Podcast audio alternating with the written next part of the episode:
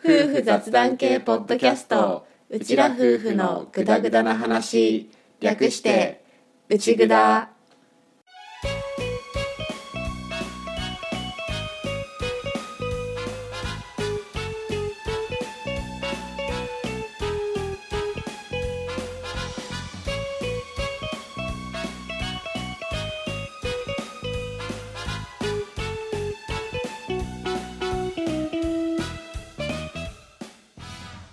回も始まりました「うちぐだ」旦那担当のアッキーです。嫁担当の歌です。はい本物の夫婦です。このラジオはうちら夫婦が家庭や仕事その他諸々の雑談を垂れ流す番組です。しょうもない雑談がメインなので間違いなどがあるかもですが適度に聞き流しながらお楽しみください。はい72回のオープニングです。です。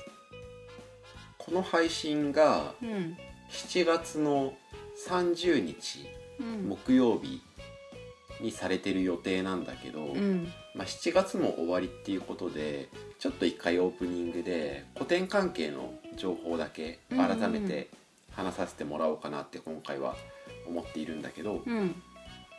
8月の18日から23日までうん。アッキー初の個人写真展新潟県内百貨店の子どもたち展通称百貨店展が行われる予定です。です。新潟市新津美術館さんっていうところの市民ギャラリーっていう結構広い空間なんだけど、ん。そこを全借りしまして、うん。貸し切りまして、うん。そこで一応まあ百貨店の子供たちなの百貨店展なので、うん。去年のその百貨店の子供たちっていう撮影企画で撮影した100組以上のご家族の写真を一家庭3枚ずつうんの合計300枚以上一堂にドドーンと出そうと思っているんだけどうん。まあさすがに1ヶ月を切ったっていうこともありましていろいろ準備は進んでいてうん。この配信段階ではもうプリントの業者さんにその展示する300枚の写真うん全部データ渡してもうプリント作業に入ってもらっているはず。はず。はず。うん。もう写真選びがねうん。前のオープニングでも話したんだけど話したよね確か。話してた。うん。もう大変だった。大変そうだったね。もう大変だった。まあこの古典の核になる作業っていうのもあるけど、うん。もう大変だった。大変だったね結局ご家庭ごとに展示できる写真の内容が、まあ、違ったりするからどれでもいいですよって言ってくださってるご家庭もあれば大人が写ってるのは NG でお願いしますっていうご家庭とか、まあ、いろんなご家庭がもちろんいらっしゃるのでそれ一個一個照らし合わせながら全体のバランスも考えながら写真を選んでどれを大きくプリントするのかとかとかとかを考えながら全部選んでたからうん。楽しかったけどね。でも神経はやっぱり使う。ね、そんな中でねみーが「あうあう」ってきてね。そうみー俺が俺が Mac いじってるとさ、うん。iMac ねデスクトップの方ね、うん iMac いじってるとさマウス触ってる手をさ強引に引っ張って下ろすんだよね。わかる。あれ何なんだろうねあれねあれさスーパーとかでカート乗ってるじゃん。こうカートで押すじゃん。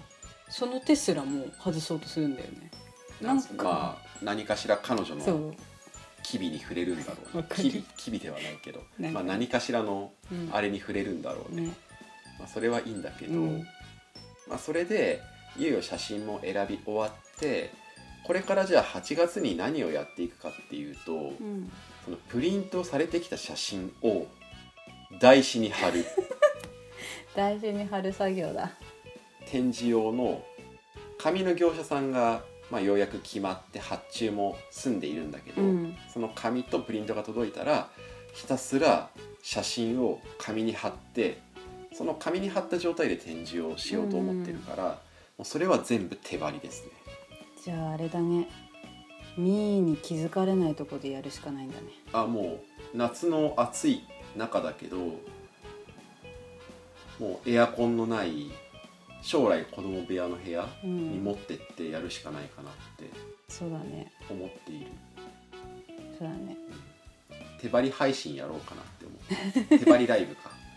貼ってますよって。貼ってるところをダラダラ流しながらうん。コメントが来たらそれに答えるみたいな。なるほどね手張り配信をしようかなとは思ってるんだけどね、うん。うん。まあそういうところもしつつ今後またオープニングになるか古典いよいよ近づいてきたらコーナー化するかは分かんないんだけど、うん。古典の情報を引き続き流していこうと思いつつ最近本編がボリューミーになりがちなので、うん。オープニングはこれぐらいで本編に入っていこうかなと思います。思います。ということで本編もお楽しみください。はい。はいということでオープニングこれでおしまい。おしまい。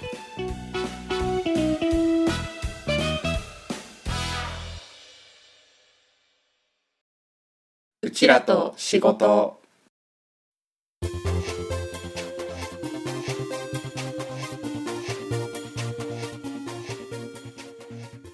はいお仕事ネタのことを話すコーナーです。です。今回ははい。農業ネタで話してみたいと思うんだけど、うん。だいぶ前に柿の4分類をやったでしょ。うんうん。完全甘柿不完全甘柿不完全渋柿完全渋柿。あれね。あれね。うん。今日はまあそれを踏まえてそれの補足としても話したことはあるんだけどうん。品種の話をちょっとうんうん。しましょうか。品種今言った4分類はまあ大きな分け方うん。なんだよね。でその完全甘柿の中に品種はこれとこれとこれがあって、うん。不完全甘柿の中にこれとこれとこれがあってうんっていう感じなんだけど、うん。さらっと4分類をおさらいしておくと完全甘柿が種が入ろうが入る前が甘くなるやつ。うん。不完全甘柿が種が入れば甘くなるやつ。うん。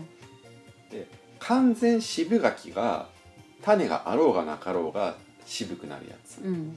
不完全渋柿が種が入っても渋いやつ。そこなんだよね。そこなんだよね。種が入る基本的にそう、うん俺いつもここの説明を忘れるからこの前のも分かりづらくなったんだけど、うん。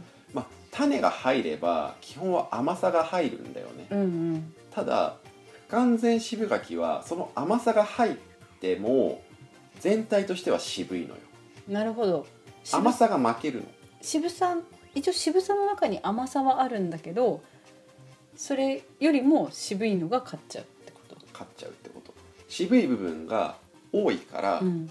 全体としては渋柿。なるほど。っていうそれが全体としては甘くなるの方が不完全甘柿。うんうん。全体として渋さが勝つ方が不完全渋柿。なるほど。じゃあ不完全甘柿の方は多少の渋さは確かにある的な？いやでも甘いとは思うけど、まあまあね。種がちゃんと入ってるからうん。甘くはなってる。けどまあ不完全あ完全甘柿に比べたら渋み成分はきっと多少はあるよっていうあれなのかな？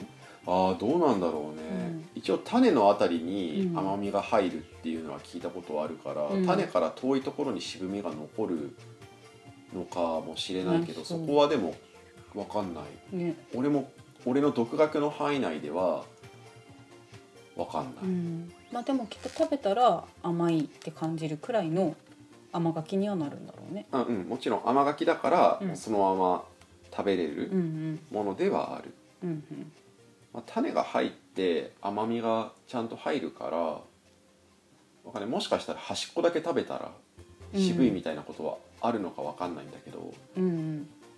甘柿のことはよくわからん。そうだね。し本編に関係ない。はい。品種いこう。はい。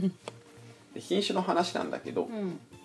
まあ、今日はもう本当に品種をダラダラ言うだけだから、うん。どっちかっていうと柿詳しい人がうんへへへってなる話かもしれないけど、へへへ。言っても俺もそんなに品種に詳しいわけではないから、うん。ちなみに前も言ったけど俺が作ってるのは渋柿。うん。不完全渋柿なんだけど、うんまあ、順番に甘柿から言っていくとそうだな歌も分かりそうなとこで言うとね、うん。冬だね。あ聞いたことある。富山の富にある。うん。冬柿冬柿。冬柿は完全甘柿。うーん。でこの冬柿はまあ有名だと思う多分。うん。有名でうんとねうちの園地にも1本だけある、あれか。うん、だからそれを間違って収穫するとうん。困ったことになるっていうあれなんだけど、うん。1本だけあって確かにそのまま脱汁しないでうん。甘く食べれるうん柿だよね、そうだね。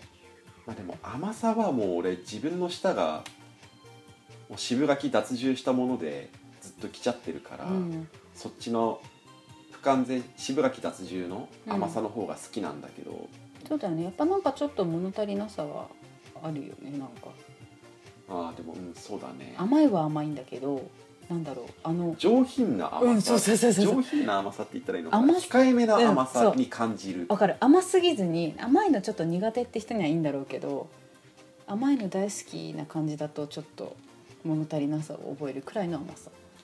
ただ積算気温とかの関係でうん。もともと甘柿を育てるには少し不安のあるって言われていた新潟のところにあるあ冬だから、うん。もしかしたら冬本来の力をあ 発揮してない。発揮してないのかもしれないけどね。そうだね、うん。まあでも冬有名だよね、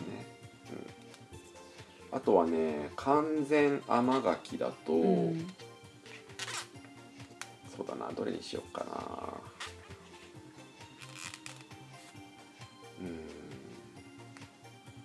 うん。うん。諫早？うーんっていう完全甘柿があってうん。枝代わりって言ってうん。ちょっとこう元の品種から変わったうん。ものなんだけどこれが冬の枝代わりだね。へえ諫早。諫早。ひらがなで諫早。あひらがななんだ。とか前川二郎。作った方の生産者名。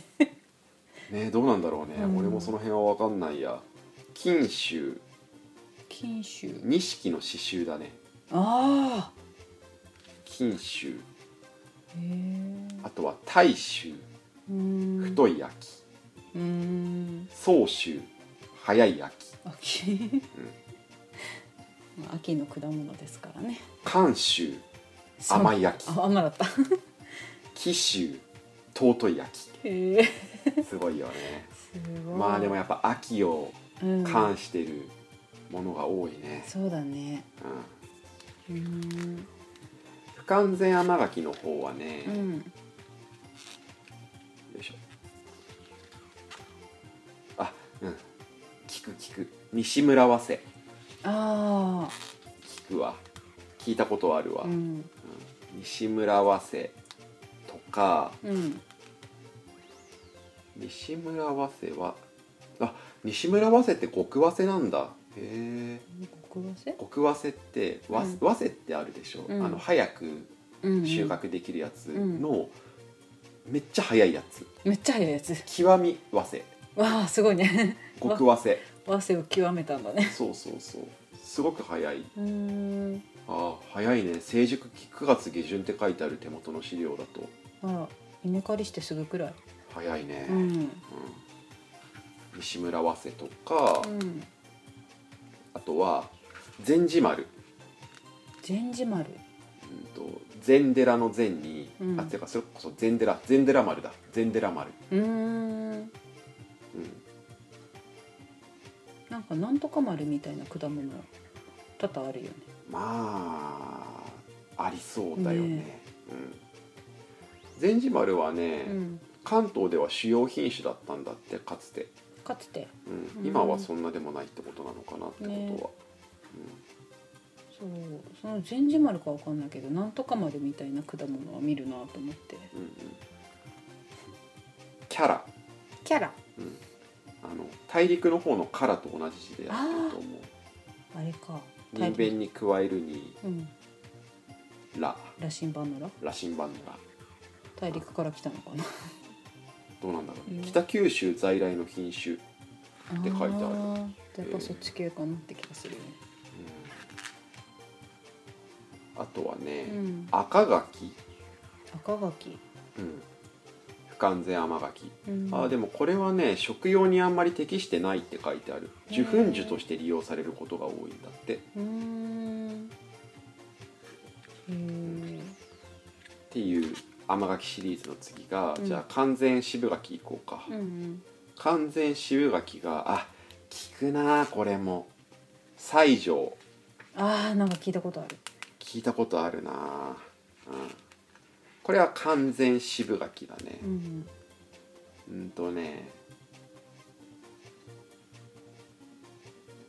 へえほ沢し柿干し柿の品質が高くて食味がいいって書いてある。うなるほど。じゃあ基本的にはもう干し柿とかそっち系の用途ってことかな。まあ渋柿はやっぱり干し柿のイメージが強いんだろうね、うん。完全渋柿って脱汁できるのかな、私も今それを思って。ね、ね。その辺は分かんない。う完全渋柿しか作ってない、ね。勉強不足です。いいでもうんこういうのでもやるとそれ考えるきっかけにもなるうんうよね、ん。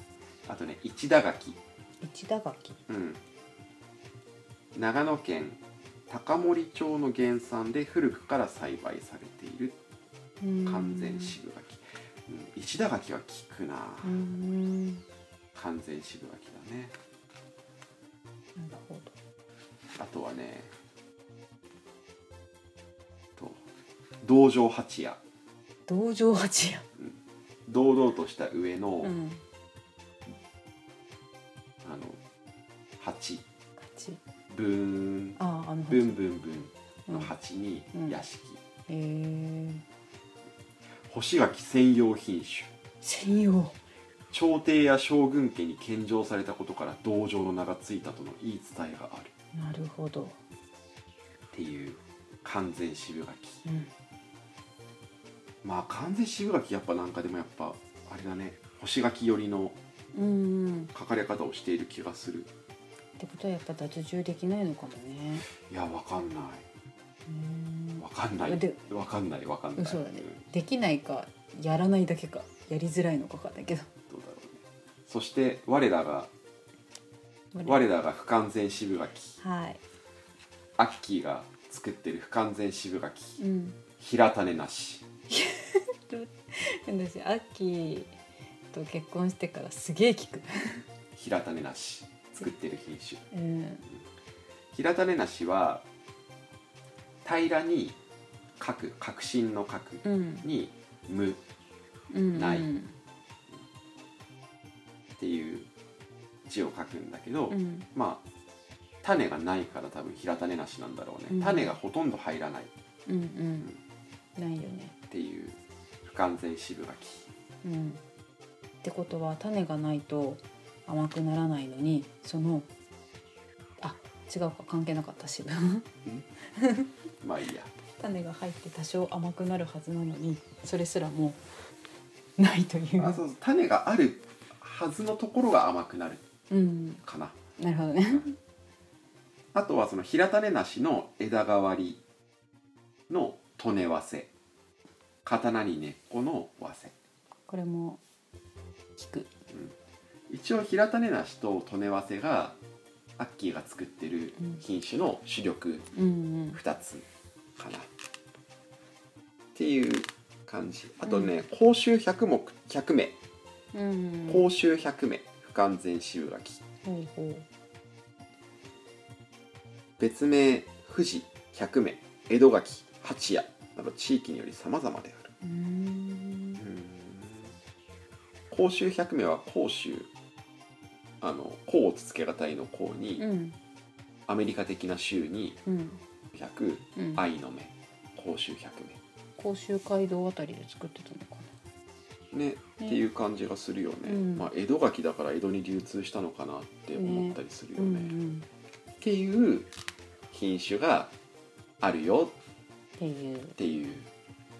まあ分かんない人何のこっちゃなんだけど。う んちなみにまあこれは一応言える話としては平種なし平種なしは原木が新潟県旧新津市。に原木があるそうですよ。あそうなんだね。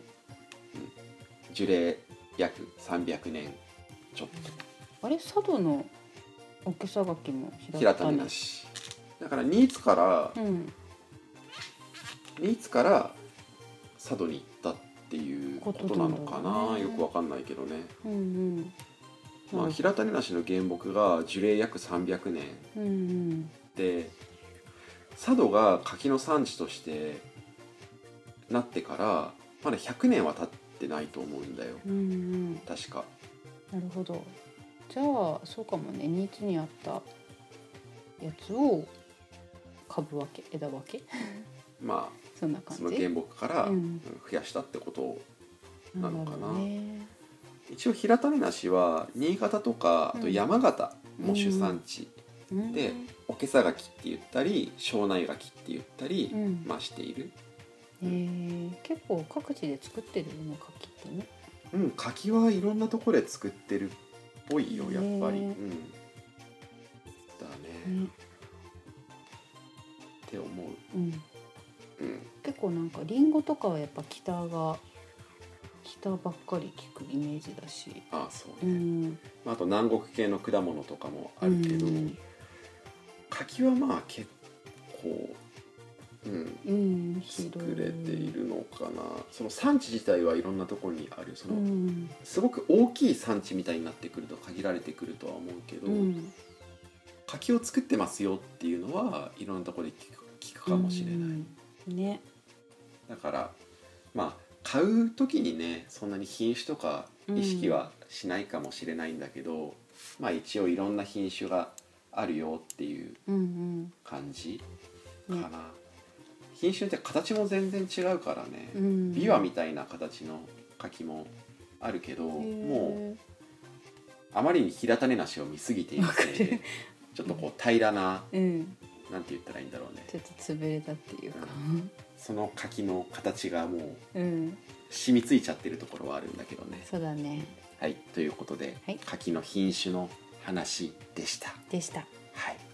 間違ってないといいな。いいね。そして俺が不完全しばきっていうか平種利根わせ以外のことをあんま分かんないんだなっていうのがうん。バレた内容だった。よしこれから勉強しよう。はい。ということでこのコーナーこれでおしまい。おしまい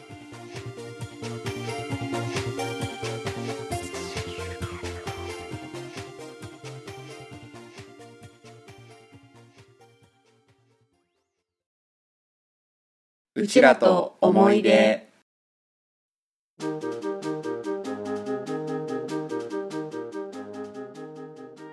はい思い出ネタのことを話すコーナーです。です。今回ははい。うちらと携帯で行ってみましょう。携帯。携帯。セルラーフォン。セルラーフォン。え cellular phone でしょ？セルラーフォン。え違うっけ？わかんない私。まあいいや,、うんいやいつもここを掘り下げるから。あ無駄に長いんだよねそうだね。うちらはね、うん、携帯うんいつから持った？私は高校入学と同時。俺高1の後半だね。高2になる前ぐらい。へえほら天の弱なんだよ。そういう理由か。俺基本。うんみんながうん。当然のように持って行ってたから、うん。持ちたくなくって。でもこう部活終わりで冬とかだとチャリが使えなくって、うん。結構迎えに来てもらって帰ってたんだよね。うん。前の登下校のところでもちょっと話したんだけど。うん。その時に友達から借りて電話かけてたんだけど、うん。それがまあ親的には「もうやめろだったら買ってやるからやめろ」って言われてそうだね。で俺は借りれば電話かけれるからいらねえっつって。友達の迷惑。本当だよね。それででも高2になる前にはうん。買った気がするけど、ううん。ん俺が反抗期真っ盛りだったこともあって、うん。携帯買う買わない対戦は、うんうん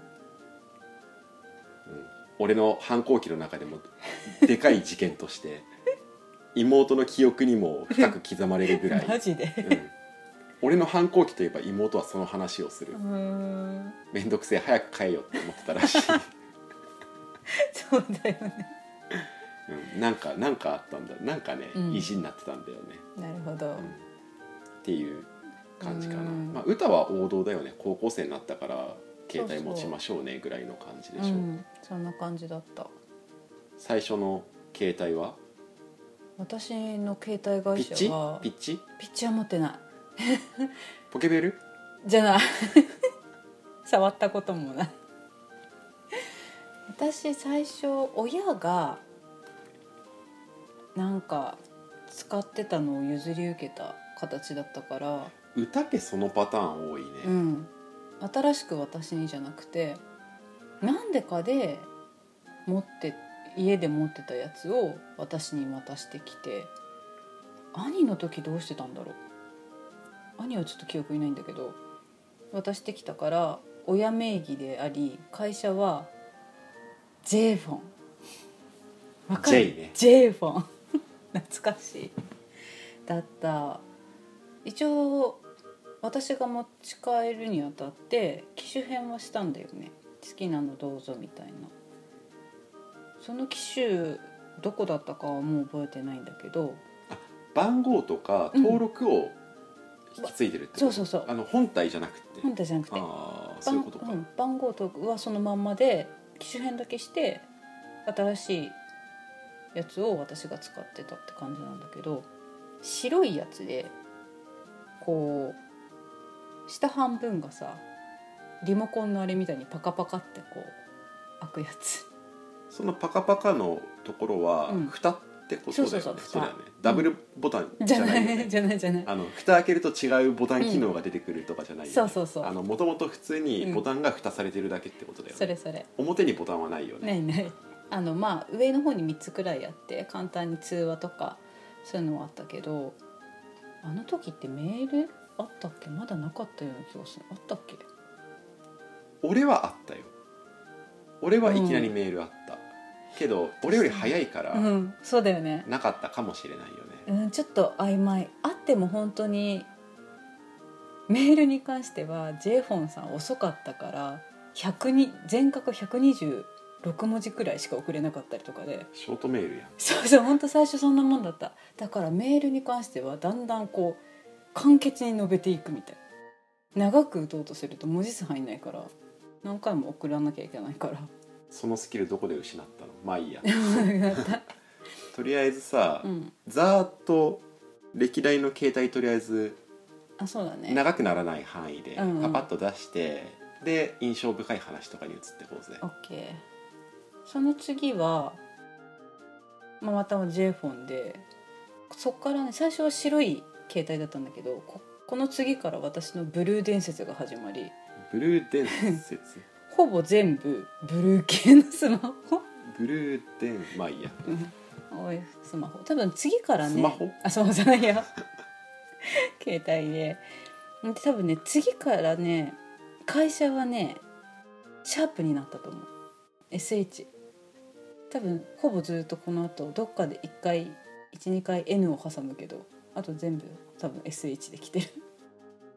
色は色は全部 青系で。で J フォンからボーダフォンに変わり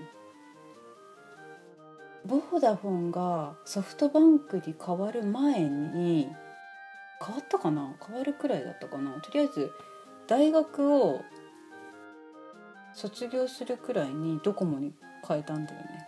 ちょうドゥコミュニケーションモバイルにそうそうそうそうそう。ちょうどそのあたりで番号をそのまま移行できるっていう。ナンバーポータビリティね。そう。それが始まったから私番号を変えるのが面倒くさくて。わざわざなんか変えた変えるたんびにさ教えなきゃいけないっていうのが面倒くさくて。でも番号そのままいけるようになったからドコモに変えたんだよね。そこからずっとドコモ。何台ぐらい？えっとね123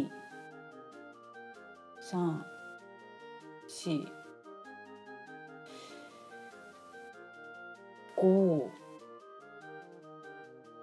そろそろそろそろろなんこれ何の時間だになってきてるよ。7くらい？なこれ今7か8くらい？スマホね。スマホで現時点で。初めて持ってから多分。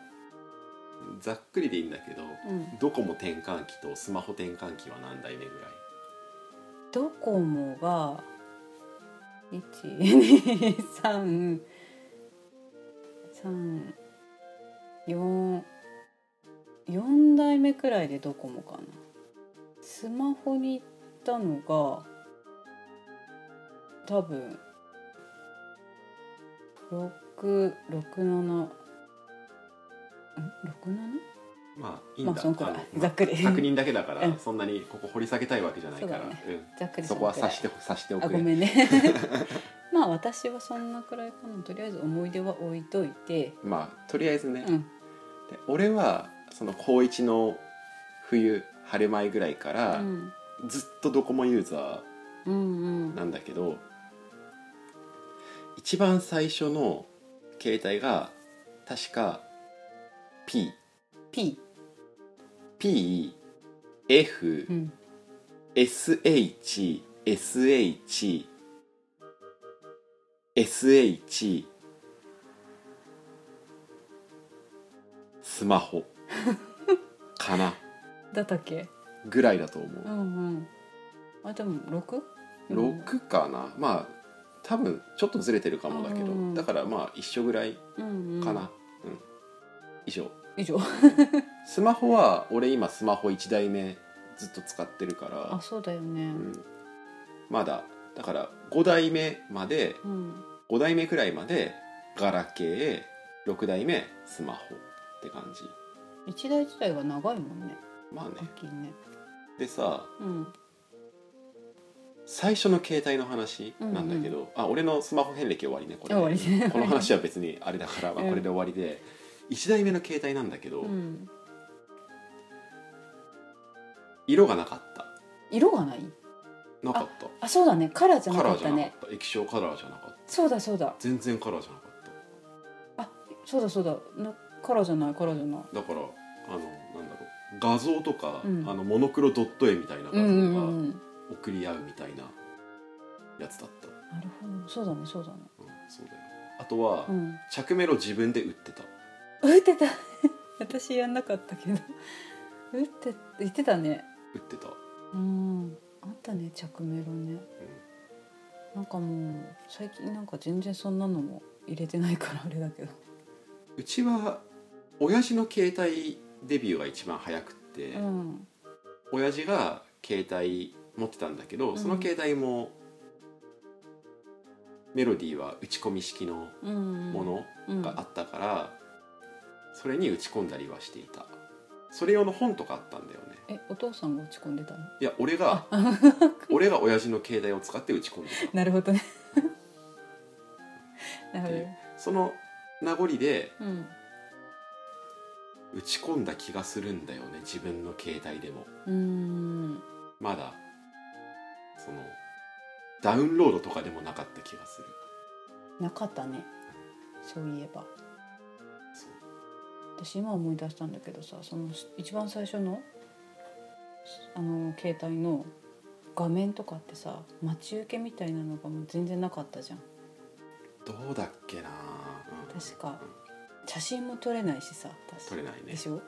ででもいくつかこうパターン設定みたいなのが選べててそこに私あったあの時刻時計設定でいわゆる根の刻牛の刻みたいな。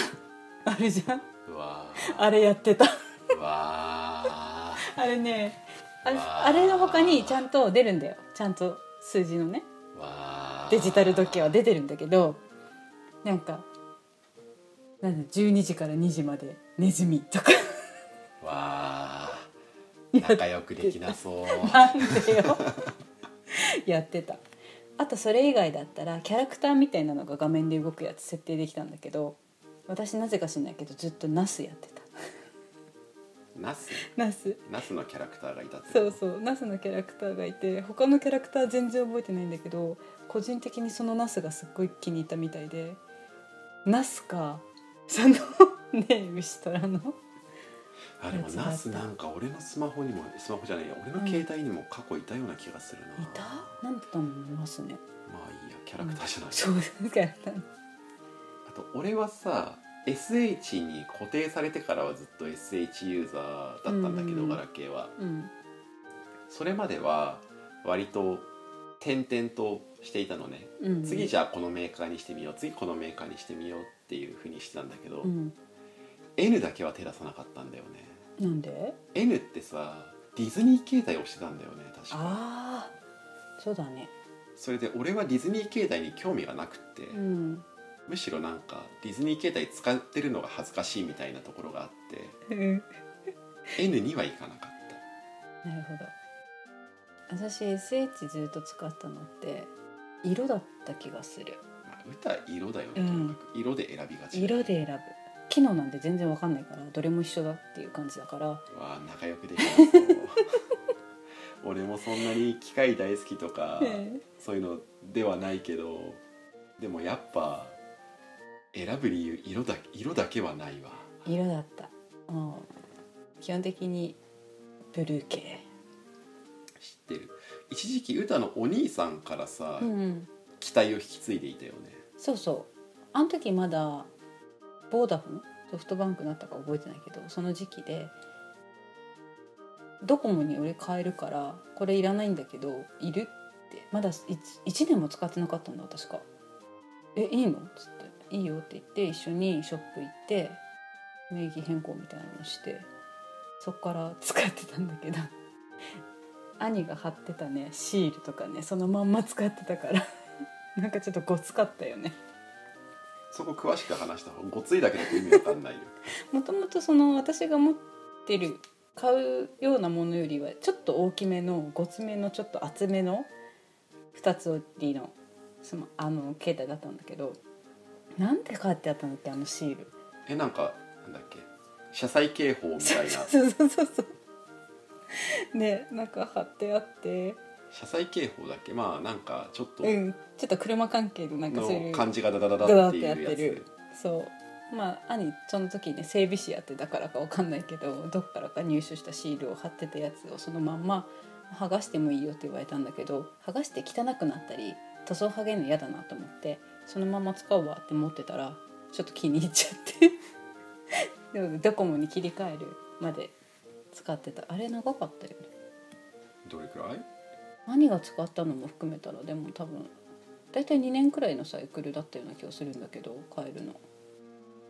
あれ多分33は言ってたと思う。私自身は2だけど兄のあれも含めると3弱くらい。三弱？3年 弱。三弱？短くね？短い？大体2年くらいで寿命来ない？まあいいや。はい。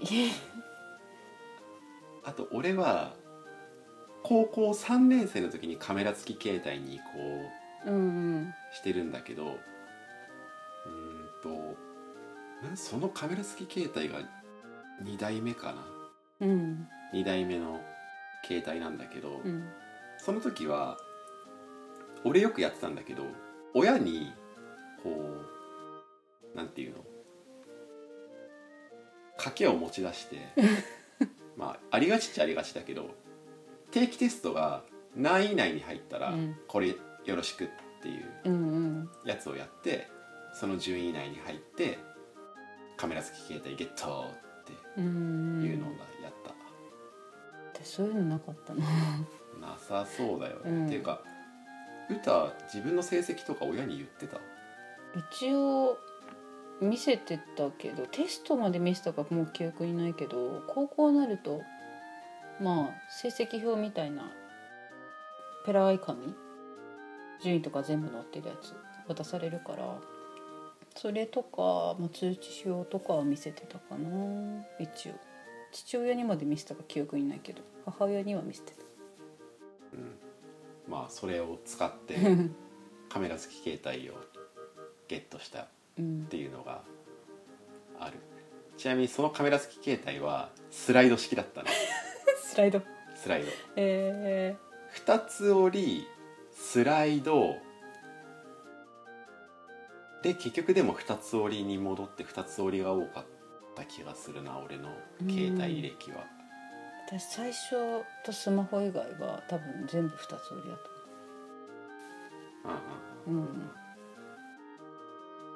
思ううん。俺あ違う違うススライド。大学の時も俺スライド使ったな。1年？いやそれこそ社会人になるまで。あれスライドだったっけ？スライド。横のボタンを押すとシュッて。なってたっけ？スライドするやつ。だな。懐かしいな。ね、私の中ではもうあのスマホに変わる前の黒いやつしかもう正直記憶にない、あ二つ折りのね、うん、ストラップつけてた？つけてた？何の？まあその時々だけど大体砂付近のストラップあかな？を1個か1個プラスもう砂付近プラスもう1個くらいよくて。ー俺最大です4個か5個ぐらいかな。なんかああったよね。割と俺ジャラジャラししてるよね。あのなんつうの？JK のあれみたいな あの本体がどっちだみたいな感じにはもちろんなってないけど、うん。結構いくつかつけてた時はあったし何つけてたっけな？でもいろいろつけてたよね。いろいろつけてた。一番最初につけてたのは、うん一番最初につけてたのは多分そのドコモのなんかみたいうんうんうなん。やつだったけど、そういうのじゃなくって最初の方につけてたのはあのシルバーアクセサリーみたいなストラップつけてた俺へえあのクロスとかね。うんうん。そういうやつとかあとはあの考古学関係のみんなでお揃いで買った勾玉のああつけてたね。ストラップとかかな、うんうん。あれさストラップいっぱいつけてる人って浮気症とか言わなかった？いや知らない。あれ？ちょっとよく存じ上げないあというかです。れ？あとはそろそろまあ時間もあれだから、うん終わっていく必要はあるんだけど歌の昔のアドレスの話はやっぱしとかなきゃいけないと思うんだよね。どういうこと？どのどれ？え？どれ？え？え？ジャイアンツ魂ですよ。ジャイアンツ魂のやつなんかあったっけ？あったでしょ。96もう記憶になかった。いろいろやってて。当時父親と一緒にプロ野球見てて巨人の林正則投手。まだ当時10 1819とか若いこよかったんですよ。背番号96入れたよね。怖い怖い怖いでも背番号だけだよ。怖い怖い怖い怖い。背番号だけ。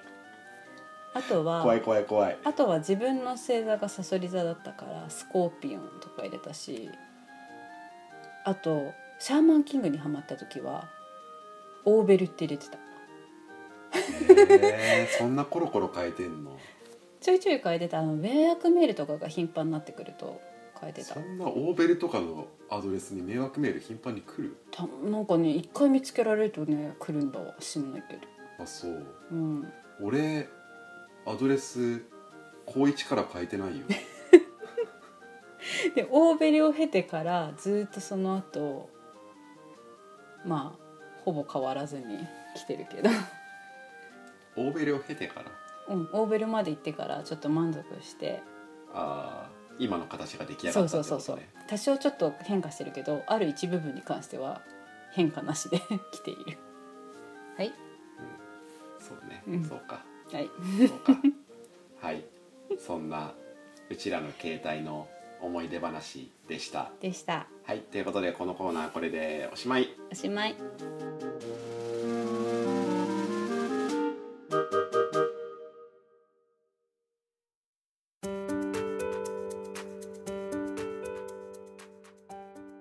エンディングです。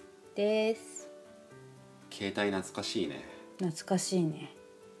ちょっとまだ話せてないところをエンディングで少し話そうかなって思うんだけど、うん。歌なんかある？パッと思いつかないからとりあえずアッキーさんどうぞ。歴代の待ち受けとか覚えてる？待ち受けか、まあ、初代は最初言ったみたいな。あ最初っていうか本編で言ったみたいな、ねそうそう。とかナスとか。で次からは確かなんか撮った写真の画像とか使ってた記憶はある。かなくらい。俺も基本自分で撮った写真うん。なんだけどカメラ付き携帯の後は、うんうん。でもいくつか例外もあって高校生の終わりの方っていうか高3か、うん。高3の頃はゲームの回でも話したんだけど俺が FF9 にドハマりしていたうんうん。頃だったので、FF9 のキャラキャラのうん。やつあー。待ち受けにしてた。それ言ったら私もまあスナフキンさんとかは使わせていただいたり。ああれでしょ写真に撮ったスナフキンでしょ。そうとかあのあそう本当にそうなの？それもあるし最初の頃とかはそんなのだしなんかさだんだんいろんなサイトとかできて無料ダウンロードとかサイト登録有料だけど登録すると撮れるってやつと壁紙とかそういうのを撮ったりとかはしてスナフキンさんをコロコロ変えていた。俺その FF の FF9 の待ち受けの頃って、うん。部活引退した後ぐらいだったんだよ。うん。で夏休み、うん。まあ、7月に引退して8月だらだら過ごしたのね。だらったらしたね。もうこれまでこんなにだらだら過ごすことあったか、うん。高校生活ぐらいのだらだら過ごしたのね、うん。夏期講習とか全部サボったのね。マジかすげえな。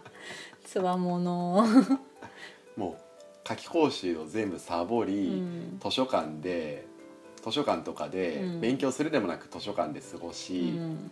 で生活サイクルがまあ見事に昼夜逆転したんだようね、ん。で夜ずっと起きててその時にこういろんなサイトでひたすら FF9 のいい画像ないかなっていうのを探してうん。たりした。俺群像劇が好きじゃん、うん。だからしこうメインキャラっていうか一応まあ主人公的なキャラはいたけど、うん。そうじゃなくて全員が入ってるやつが欲しくって、うん。8人全員が入ってる画像が欲しくって、うん。すげえ探したりしてえたのとあともう一個大学の時にやってた待ち受けは、えうん。写真は写真なんだけど本の表紙うんうん。を撮って待ち受けにするっていうのをやってた。へえ。かな。本の表紙ね。好きなね表紙の絵を描く作家さんとかもいたし、うん。自分の好きな本とかはうん。それを表紙に表紙じゃないやそれを待ち受けにしたりしてたんだけど、うん。一個使ってたのはあの加納智子さんのうん。小説でよく表紙を書いてた菊池武さんっていう方がうん。多分菊池武で読み方合ってると思うんだけどうん。菊池武さんの絵が好きでその方が書いてた加納智子さんの本の表紙を写真で撮って待ち受けにするっていうのをやってた、うん。アッキーらしいね。うん。なんか。うん、えっとね。あれ？あれってタイトルなんだっけ？多分7つの子だと思うんだけど。うん。7つの子の表紙とかが好きで。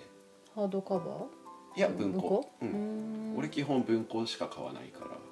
うんうん。めったにハードカバーは買わないから。だよね私も文庫派なんだ。文庫の7つの子の表紙とかやってた。うん。かな。なるほど。あとは言い残すことは？今のスマホの今のスマホの待ち受けは、うん。あれですよ、あれですね。長いねあれね。うん、気に入ってる、うん。うん、あの拾ってきたあのちょっとグダグダなうん。やつ。ちょっと言葉でうまく言えないからあれなんだけど、うん。慣れないことはするもんじゃないって書いてある、あれねいい言葉だね。うん、そうだね。うん。そんなスマホ話。そんなかな。スマホ話じゃないよ。スマホ話？携帯話。スマホがすっかり市民権を得たからね。ねえ。私もで多分妊娠したのをきっかけにスマホに変えたじそうだったね、ゃんうん。ママ友つながりとかその辺を見越して買ってたよね。その頃俺まだガラケーだもんね、うん。周りがもうその妊娠前の段階でほぼ8割9割スマホでみんな LINE 出始めた頃だったから LINE みんなやってて「教えて」って言われても「あ ガラケーなんです」って 断っててできるとこまでガラケーで行きますみたいなこと言ったんだけどさすがにこうこれからで、ね、生まれてきてママ友みんな LINE だったらちょっと死ぬなと思ってやったけど結局そんなにママ友作ってないって 分かってたけど。まあ。まあまあまあまあ。まあまあまあまあまあねまあまあまあ。まそうね。あ、うん。もしガラケーがそのまま残ってたらあれだったのかな？メーリングリストだったのかな？多分ね。ねでママ友付き合いはそれくらいがいいと思う。既読うんぬんとか気になる人は気になるみたいだし。あー既読問題ね、ね。難しいよね。ね。はい。はい。そんなそんなもん？そんなもんじゃない？多分もっとか思い出せば語れるんだろうけどそうだね。思い出したら語ろうよ。そうだね。俺の携帯履歴はブルー系と黒系だね。ああ色は。なるほど。ということで、はい。今回も聞いていただきまして ありがとうございました。ありがとうございました。次回もぜひまたグダグダ話にお付き合いくださいお願いしますということで今回もこれでおしまいおしまい